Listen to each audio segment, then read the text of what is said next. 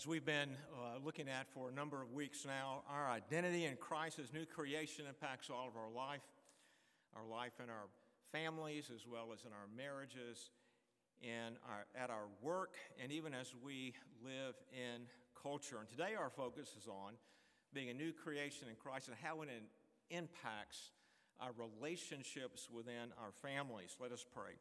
God our Father, we thank you for the family.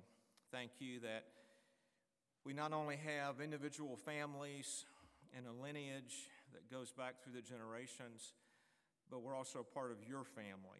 And Father, I pray that as we consider these words, that, that we would see the, the principles, the design that you have given for our families impacts not only our families, our immediate families, but also being a part of your family. Enable us, Lord, to see that you call us to obedience. And Lord, also call us to see that you call us to the great task of disciple making, and especially in the family. We pray and ask all of these things in Jesus' name. Amen. Two passages of Scripture, both brief Colossians 3 20 through 21. Children, obey your parents in everything, for this pleases the Lord. Fathers, do not provoke your children lest they become discouraged. And then Ephesians 6 1 through 4. Children, obey your parents in the Lord, for this is right. Honor your father and mother. This is the first commandment with a promise, that it may go well with you and that you may live long in the land. Fathers, do not provoke your children to anger, but bring them up in the discipline and instruction of the Lord. Thus far, the word of God. You may be seated.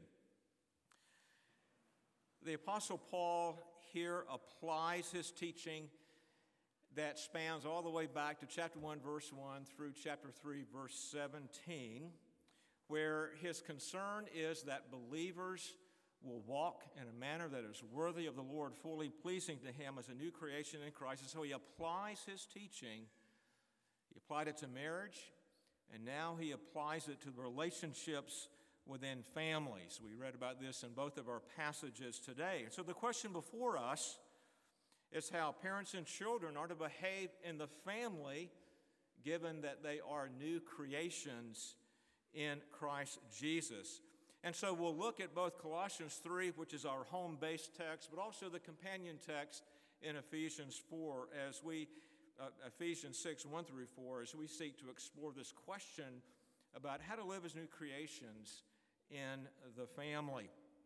So, our family over the years, we've taken family portraits, as I'm sure you have done as well.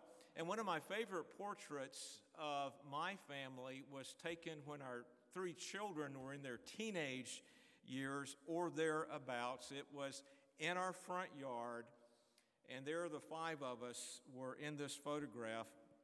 I'm not sure if our dog Ranger was part of that portrait or not. But that portrait, as I look at it now, years later, reminds me of our relationships as a family then and how they have changed and matured over the years as our children are now adult children married. And so we're reminded of our relationships as we look at the portraits of our family. And God does a similar thing in our text today. He, he paints for us using His commands, His words, His design, His portrait of what the family relationships are to fundamentally be. And His depiction of the family points to children who obey and parents who see their role as the chief disciplers of their children.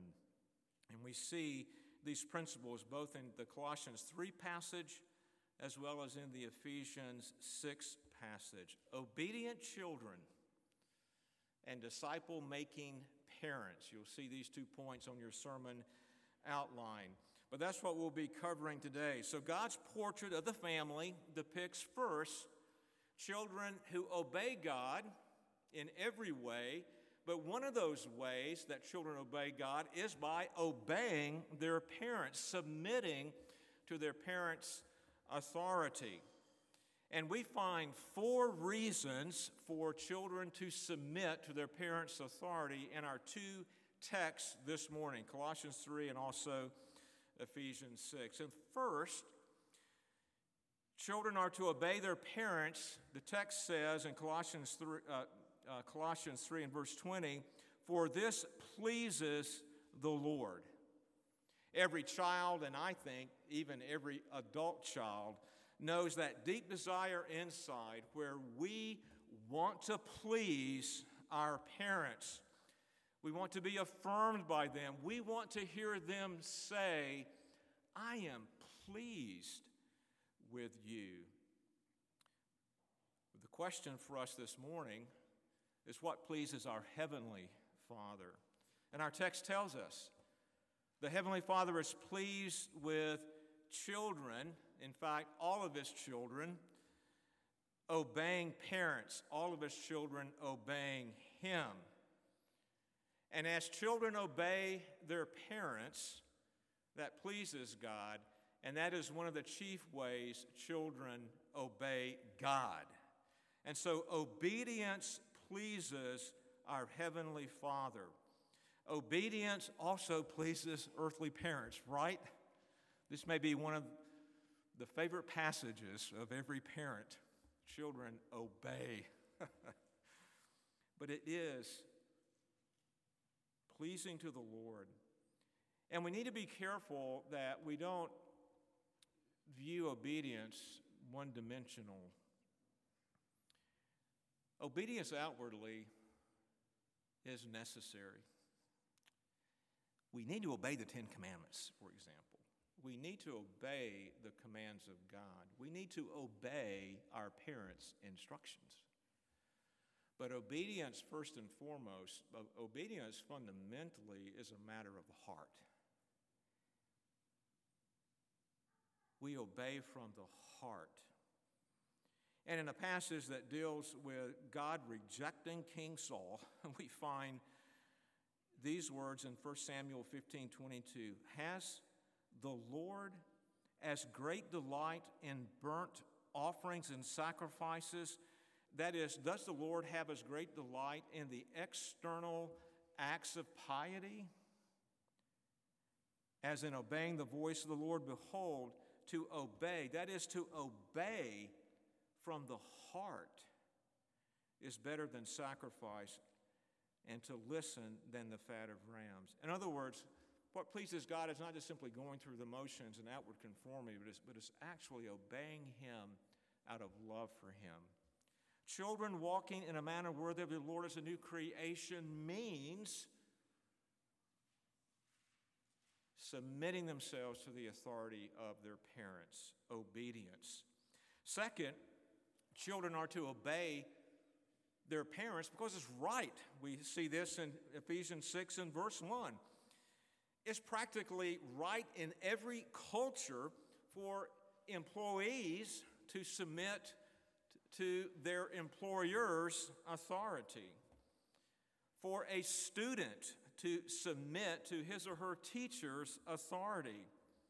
And as we considered last, the last couple of weeks, for a wife to be under the authority of her husband. Now, this can be, this is a debated matter in many parts, in many cultures. But the fact of the matter, that is the way God created things. And so it is also right for a child to be under the authority of his or her parents. It's, it's right for children to obey God because he has instituted these authority structures as part of his providential work in creation. It is the natural order of things, is another way to put it. It is right for children to obey because God has commanded obedience in his moral law. It is right because it is written. We'll, we'll look at this under the third point in just a moment. But I want us to see that both the, the natural law of God, the, the just the natural order in which God has created things, this authority structure that He has embedded in creation, as well as His moral law, His direct commands that are written not only down on paper, but also written both the natural law as well as the moral law, written upon the heart of every human being. It is right in both cases for children to obey their parents' authority.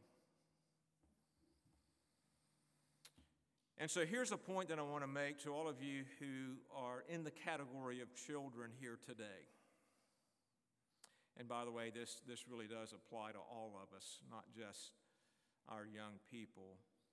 But when children rebel against their parents' authority, they are challenging the natural order of God's creation, as well as rebelling against his moral law. And children, it would be well for you to consider the gravity of your rebellion. Your big problem is not that you've rebelled against mom and dad, but that you've rebelled against the creator of the universe, Holy God. And we would do well to consider any offense, any rebellion as adults as being first and foremost against God. Third, children, obey your parents, for it is right because it is written. Ephesians chapter 6, verses 2 through 3. Here are Ten Commandments that are written. The Ten Commandments of the property laws of toddlers. If I like it, it's mine. Law one. Law two. If it's in my hand, it's mine. Law three. If I can take it from you, it's mine. Law four. If I had it a little while ago, it's mine. Law five. If it's mine, it must never appear to be yours. Number six, if I'm doing or building something, all pieces are mine. Number seven, if it looks just like mine, it's mine. Number eight, if I saw it first, it's mine. Number nine, if you are playing with something and you put it down, it's automatically mine. And number 10, if it's broken, it's yours. but God has written His Ten Commandments upon our hearts as well as through His written word. He has revealed His Ten Commandments inwardly and through writing them down through his authoritative prophets. The first, the fifth commandment, Exodus 20 and verse 12, is also recorded in Deuteronomy 6, or Deuteronomy 5 and verse 16, is quoted in Ephesians 6, 2 and 3. God has commanded children to honor parental authority. And he's also commanded all children to honor their parents. To honor means more than just simply obeying outwardly to conforming. That's helpful, and it does include that. But it's more specific to a heart attitude of loving, of respecting, of reverencing the parent. Children must outwardly obey, but even more, they must obey from their heart, is another way uh, to state it. Ultimately, honoring one's parents reflects a heart that honors God, the one who established that which is written. and who designed the family. Paul mentions, interestingly enough, in, in Ephesians chapter 6, verse 2, that the fifth commandment, honor your father and mother, is the first commandment with a promise. But if we read Exodus 20 and verse 6, we, we see that there's actually a promise annexed to the second commandment. Is Paul wrong? No, he's not wrong. He's just simply using that phrase in Ephesians 6 2 as the, a, a promise in the fifth commandment is the foremost command with a promise dealing with social relationships, kind of that second part of the, of the Ten Commandments. First, my relationship to God, love for God, and then love for others. And so, verse 3 speaks of the fact that this promise has physical and practical benefit to the child. The promise is not, hey, I will have what I want if, if I obey, but rather that God's laws are a blessing and one will be greatly benefited by obeying them. So, for example, if I obey the command, do not covet, and I covet, and I steal, and I get caught, then I may very well be prosecuted. I may very well uh, go to jail. But I, if I obey and turn from coveting, I won't have to worry about the police coming after me. It's just a practical, the, the fact is that obeying God's law, that there are practical blessings that attend to them. Wherein the 10 laws of a toddler, those property laws, ultimately result in heartache and separation and dysfunction. Yet God's Ten Commandments are for blessing. The deeper issue with obedience, as I have said, is not outward conformity, but the inward heart. Jesus rebuked the Pharisees when they focused on external, outward obedience. In Matthew 23 6, Woe to you, scribes and Pharisees, hypocrites, for you clean the inside of the cup and the plate, but inside they are full of greed and self indulgence. You blind Pharisees, first clean the inside of the cup and plate, that the outside also may be clean. Children, and I would also say adults, as we consider our relationship with our Heavenly Father, children, if you are struggling to obey your parents, to honor them as it is pleasing to God, as it is right, just the natural order of things, and as it is written, as it is commanded by God. The problem is likely your heart. Ask God to give you a heart, first and foremost, that honors Him, the Lord, that you might honor your parents and obey them from a heart that honors God. The, the, the issues of the Christian life, in large measure, child, parent, believer, it's a heart issue. Fourth, children obey, for it not only pleases God, it's not only right because it is written, but it's also obedience in the Lord. The, the child's obedience is in Christ if it, if it flows from a heart that loves and honors Christ, a heart filled with the love of Christ received through faith, a heart that embraces God's truth. So Proverbs 4 20 and 23 states this My son, be attentive to my words, incline your ear to my sayings, let them not escape your sight, keep them within your heart, for they are life to those who find them and healing to all their flesh. Keep your heart with all vigilance, for from it flow the springs of life. Through from it flows the spring of life. Your obedience is to flow from a heart that is filled with the, with the gracious work of God. The heart, the springs of life says Proverbs.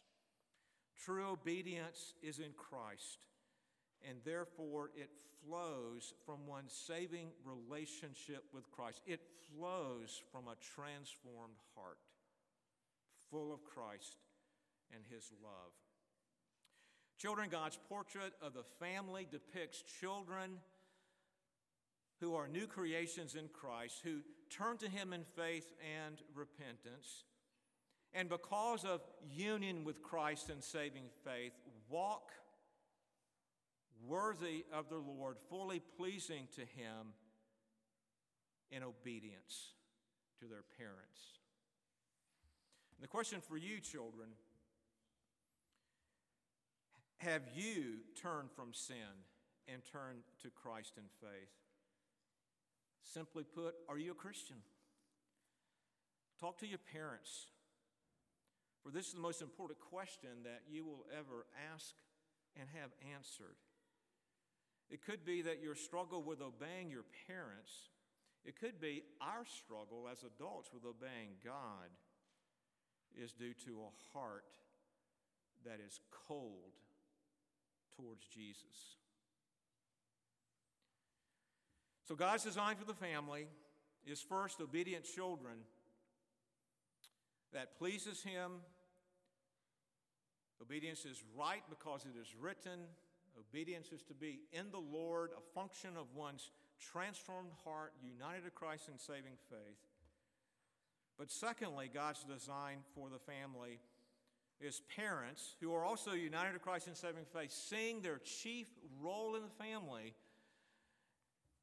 as making disciples of their children with a focus on their child's heart. Ephesians 6 4, we, we, we find Paul sets a boundary here for the parent's role as disciple maker, and then he describes how they should go about being disciple makers of their children. So we'll look at those two things. But before we do, I have an illustration. Uh, this, this story may be a little outdated. Now, fathers go into the, the delivery room. So just take this for what it is a story from days gone by. But there are a group of expectant fathers in this waiting room while their wives were back in the labor and delivery room having uh, babies. And so a nurse comes in and announces that uh, one man's wife had uh, just given birth to twins. And the man said, This is a coincidence. I play for the Minnesota Twins. A few minutes later, another nurse came in and she also announced that uh, this, this husband's wife had just given birth to triplets. And he said, I am amazed. I work for the 3M company. All of a sudden, the third expectant father just fell flat out on the floor, and the rest of the guys in, in the room came around him and said, Are you okay? Is there anything wrong? He said, No. I'm, I'm fine. I'm, I'm not ill. I just happen to work for the 7 Up company. Parents, the birth of one child is overwhelming. It's overwhelming enough. But the task only becomes more so when you actually get into the day to day aspects of parenting your children. At each stage of parenting, infants to adults. And we never really stop being parents in, in many respects. And so this really does have broad applications. Obviously, the parent child relationship changes dramatically when our children become adult children, but let me say that, that, the, that the heart of the parent doesn't change. There is still that, that love and concern and desire for our children, young children, adult children, to walk with the Lord. It never goes away. And that desire happens to be uh, transmitted through the process of becoming grandparents. it, it never goes away.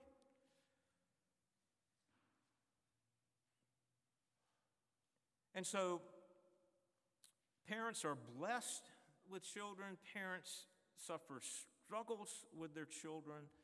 Parenting is hard work, parenting is frustrating work, parenting is often scary work, parenting is sanctifying work, sanctifying to the parent for the most part. But most of all, it's a noble task. It is a God given task. It is a privilege to be called by God to be the, the chief discipler of your children, to be God's chief means for children, and we could even say grandchildren, to be engaged with the love of Jesus, to be engaged with biblical truth, to have truth pressed in to them. How are parents to go about this task? First, as I said, a boundary. Look at Ephesians 6 4. It's also in Colossians 3.21. Fathers, and we can add mothers here. We'll see this as a parenting team.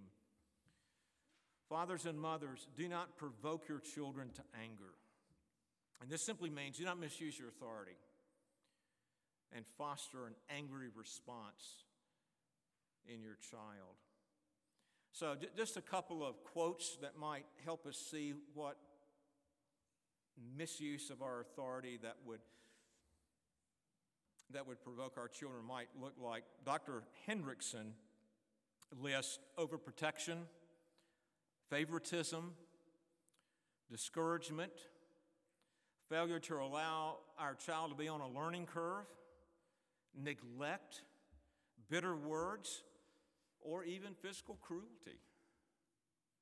Dr. Stott wrote this What we do know is that parents can easily misuse their authority either by making irritating or unreasonable demands which make no allowance for the inexperience and immaturity of children, or by harshness and cruelty at one extreme, or by favoritism and overindulgence on the other, or by humiliating or suppressing them, or by those two vindictive weapons sarcasm and ridicule.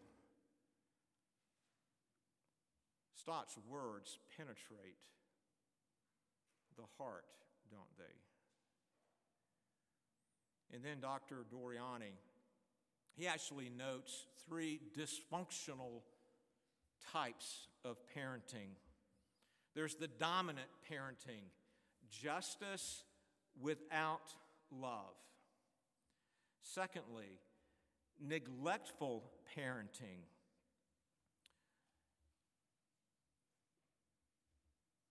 No love, no justice. Indulgent parenting. Love without justice.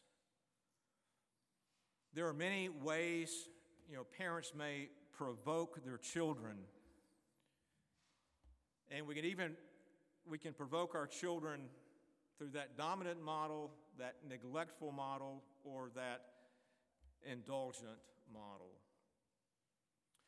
As was the case with children, parents also need to turn to their hearts and to ask, Am I parenting in the Lord? Is my parenting an overflow of my transformed heart that is full of the love of Christ? So that's how we might provoke our children. Now, how are parents to fulfill their role as making disciples of their children? Again, Doriani speaks of a fourth model he, he entitles this model The Godly Parent, where you see a balance of love and justice. Both are there, and they interact together. They're not separate, they're together, coordinated. This godly parenting model is taught in verse 4 Parents are not to provoke their children in no justice and no love, really, is what that boils down to. But they are to nourish their children. They are to discipline them, as our text says. They are to instruct them, as our text says. They are to nourish them, to love them, and to bring about justice in them and with them. To bring them up in the discipline and instruction of the Lord is what our text tells us in Ephesians 6. And Ephesians 6 4 is about both love and justice in parenting. Let, us look at, at the discipline of the Lord. Is what our text, what Paul calls parents to do as disciple makers. Parents are called to discipline in, in, in such a way that the discipline does not is not a misuse of their authority, but brings about true biblical justice and love. And as is the case with us, with every believer, discipline is essential. Discipline is essential in the home, in the family. And parents who fail to discipline are unfaithful. Proverbs 13 24 Whoever spares the rod hates his son, but he who loves him is diligent to discipline him. Strong words, but true words. Hebrews 12 5 through 8. And have you forgotten the exhortation that addresses you as sons? My son, do not regard lightly the discipline of the Lord, nor be weary when reproved by him. For the Lord disciplines the one he loves and chastises every son whom he receives. It is for discipline that you have to endure. God is treating you as sons. For what son is there whom his father does not discipline? If you are left without discipline in which all have participated, then you are illegitimate children and not sons. Again, strong words where God teaches about his discipline of his children.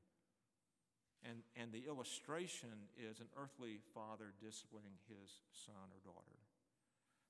Discipline is for training children to examine their hearts, that by God's grace they may break those sinful, break that sinful will, and come to the place of actually hating sin, to turn from it to turn and love and serve Christ. Children need godly parents who will keep discipling them by disciplining them, that their hearts might be over and over and over again turned from sin to Christ.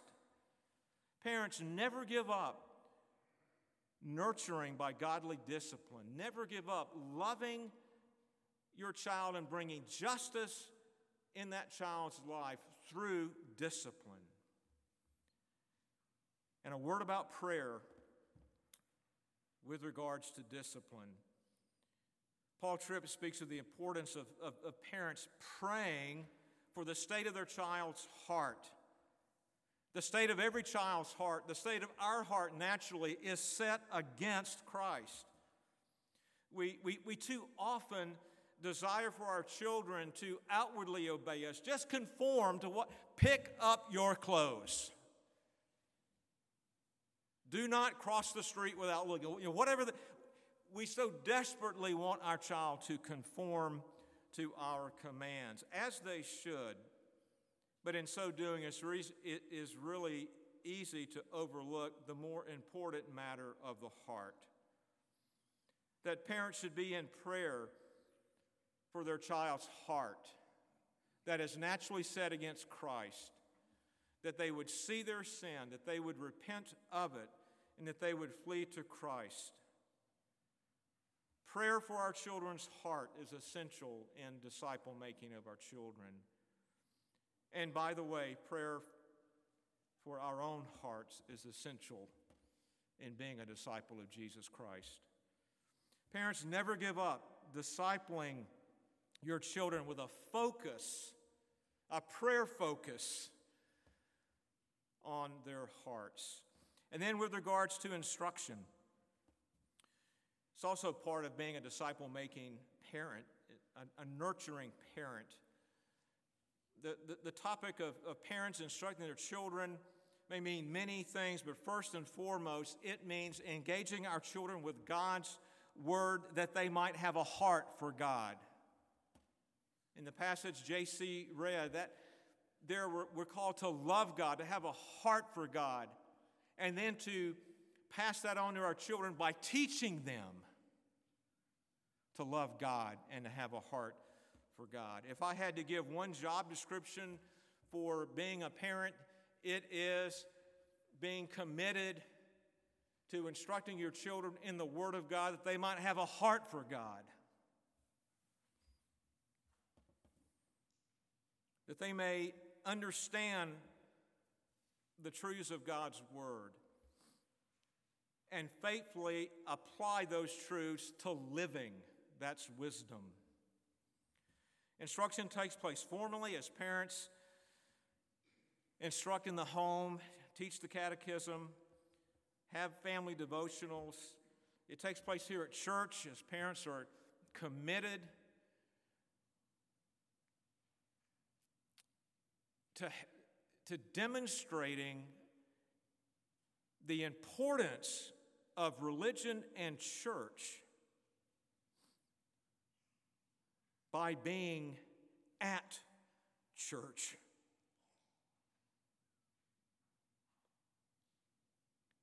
Church decline is not because of the pandemic.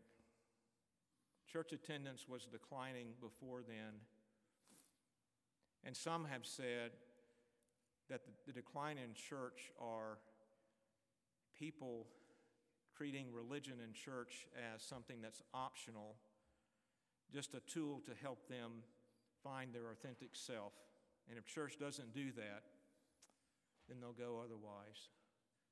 And in some of the reading I've done, the chief way to stand against that trend is for parents to model the importance of church because it is a command and it is essential for faith and for living. That is for parents to model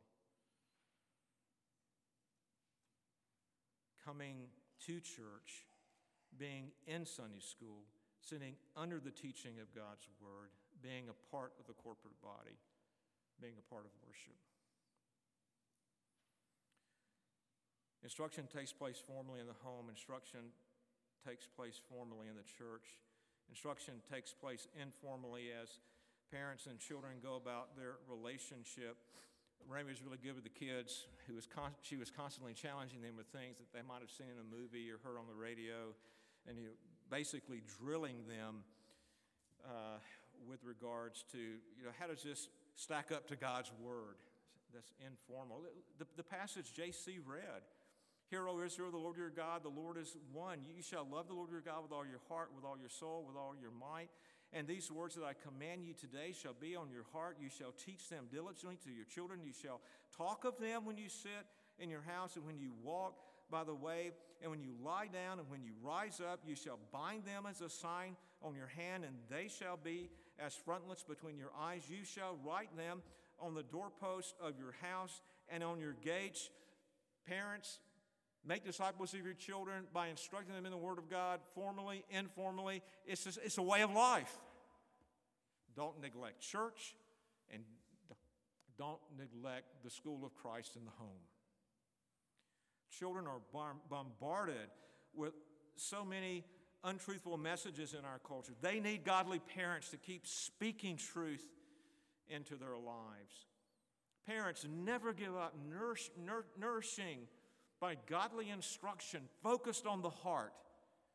So, God's design is for parents to walk worthy of the Lord, fully pleasing to Him as a new creation in Christ by being the chief disciple maker of their children,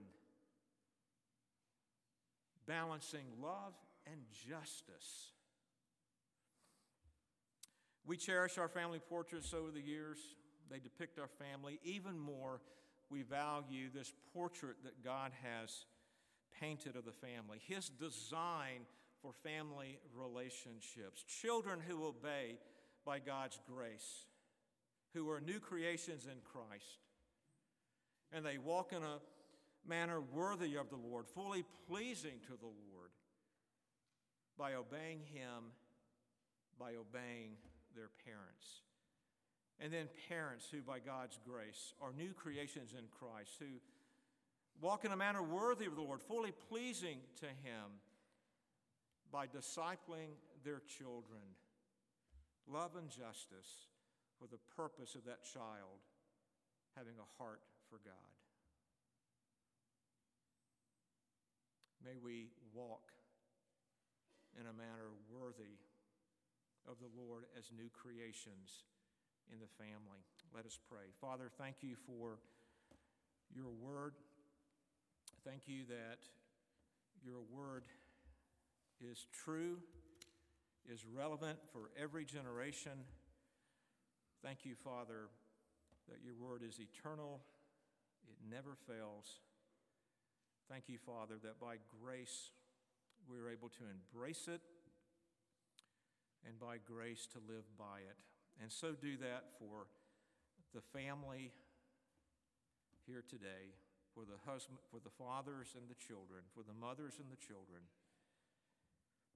And even these principles being applied to all of us here as part of your family.